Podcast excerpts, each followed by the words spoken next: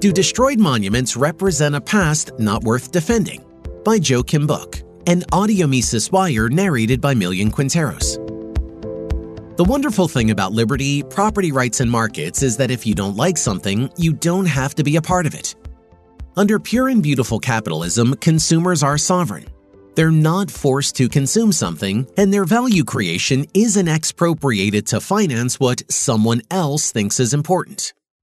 A liberal order based on individual property rights thus becomes a conflict minimizing system in that we can leave one another be and only cooperate when it serves both parties.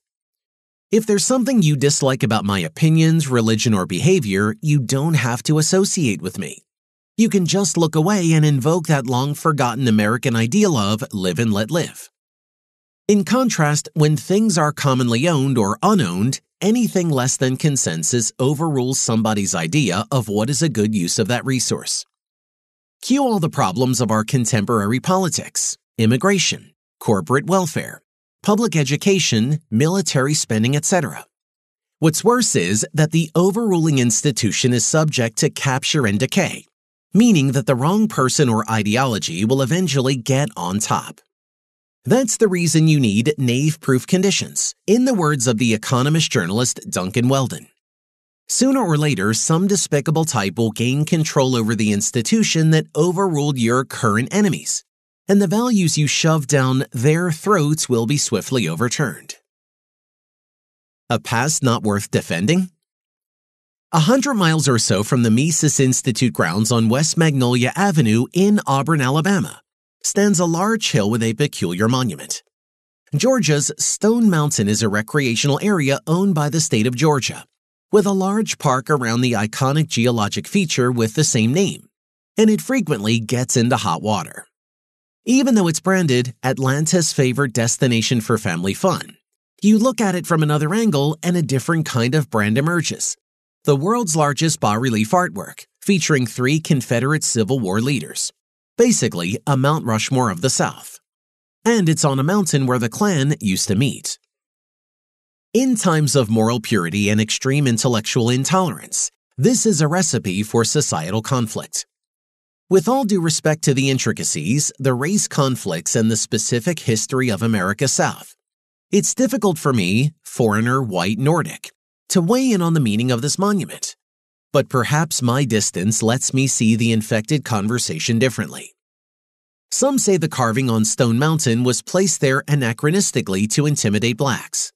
Others say it honors the legacy, heroism, and suffering of those who died in America's bloodiest war. Either way, the carving wasn't finished until the 1970s, long after the characters and their deeds lived and died. But so was Mount Rushmore, finished in 1941 while honoring American statesmen from a century past or more. Still, it seems a little out of place and hasn't yet acquired the necessary distance in time for us to abstract away from objectionable portions of the past. The Atlanta History Center's documentary from earlier this year, Monument The Untold Story of Stone Mountain, has me asking all these questions about values and monuments about past ideas and their use in contemporary society. Is it harmful and oppressive? Should we take it down? Blow the mountain to smithereens? It seems that every time somebody puts on an event in the vicinity, someone gets upset and the cycle of sensitivity receives another jolt. Ryan McMaken on Mises.org reflected on this a few years ago. The reason for the renaming of a University of Colorado fountain was the same as with any memorial or monument designed to honor a person or idea to create an emotional connection and familiarity with the person or idea connected to the place, to communicate a certain view of history. When approaching the problem of government monuments and memorials, we encounter the same problem we have with public schools. Whose values are going to be pushed, preserved, and exalted? And who's going to be forced to pay for it? Do you blow up all the wonderful things that a sinful past once created? The churches and coliseums, St. Basil's Cathedral and the pyramids. The Colosseum was an arena for animalistic slave executions, i.e., gladiatorial combat. Yet what modern visitors to Rome see is a stunningly beautiful creation that endured for two millennia, and a reminder of the empire that was once there. Is anybody under the illusion that keeping the Colosseum standing is a moral justification of anything that the Roman Empire did? A looming threat that a violent empire might one day return? Of course not. Balliol College in Oxford, the oldest university in the world, save for Bologna perhaps, wouldn't admit women for the vast majority of its history.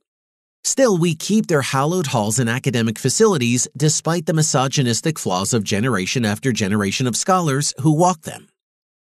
All Souls College Library, known to us awestruck students as the Codrington Library for its 18th century founder, slaver, and plantation owner, Christopher Codrington.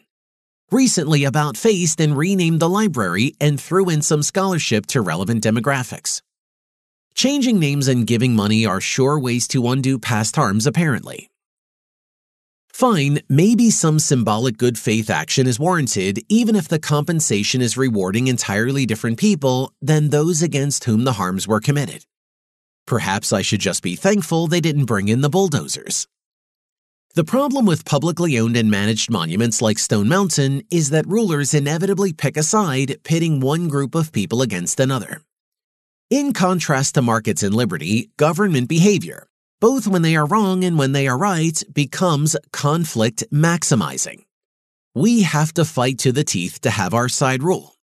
If some want the mountain's carvings there but others don't, only one set of people can win out. So here's a revolutionary idea. How about we privatize it? Naturally, my inclination is to say that government shouldn't be in the business of, well, anything. But even accepting some of the public goods arguments about the necessity of the state, there's no need for state governments to nudge a certain view of history or even run parks in the first place. Let whoever values the park and the carvings support them with their dollars and relieve everyone else from having their tax dollars channeled to that purpose. If I want to build ugly offensive monuments on my land, what business is that to everyone else? Also, how about we care less? The other option in a free society is to look away. I don't like my neighbor's house or the color of his car or the offensive t shirts he's wearing when trotting around in the yard. So what? They're not mine. So maybe I just need to make peace with it. At the level of public monuments, state governments enforcing a certain view of history or a set of oppressive values also carries a subtle threat. We like these guys, and these guys did some nasty things some of them to people like you. That might be different than a t shirt, but unless and until the threat is credible, it's not that different. Plenty of wonderful things that our ancestors bequeathed us were made in ways we disapprove of today, on the backs of people who receive no recognition and little benefit from the work. Still, we don't run around with bulldozers and dynamite to obliterate all that was once made under the influence of wrongthink rebuilding society's physical and natural environments with the right morals. Slaves were used in the building of the White House and the Capitol, yet nobody calls for those symbolic and historic buildings to be leveled or recompensated in the name of past oppression and moral flaws. Individuals change and learn, and society's morals and beliefs evolve. Outdated statues and monuments are pretty good reminders of that.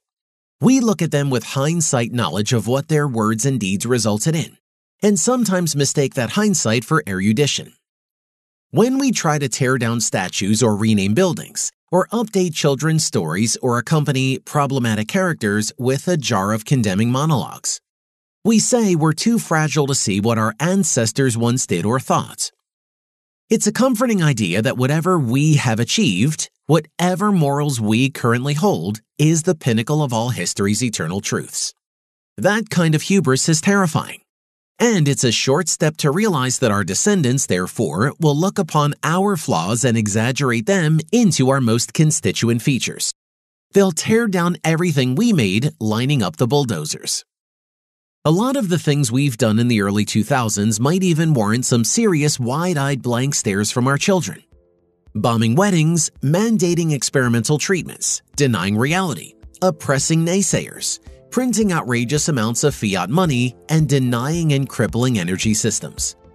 Pray they overlook the worst we did and maybe instead see some of the good.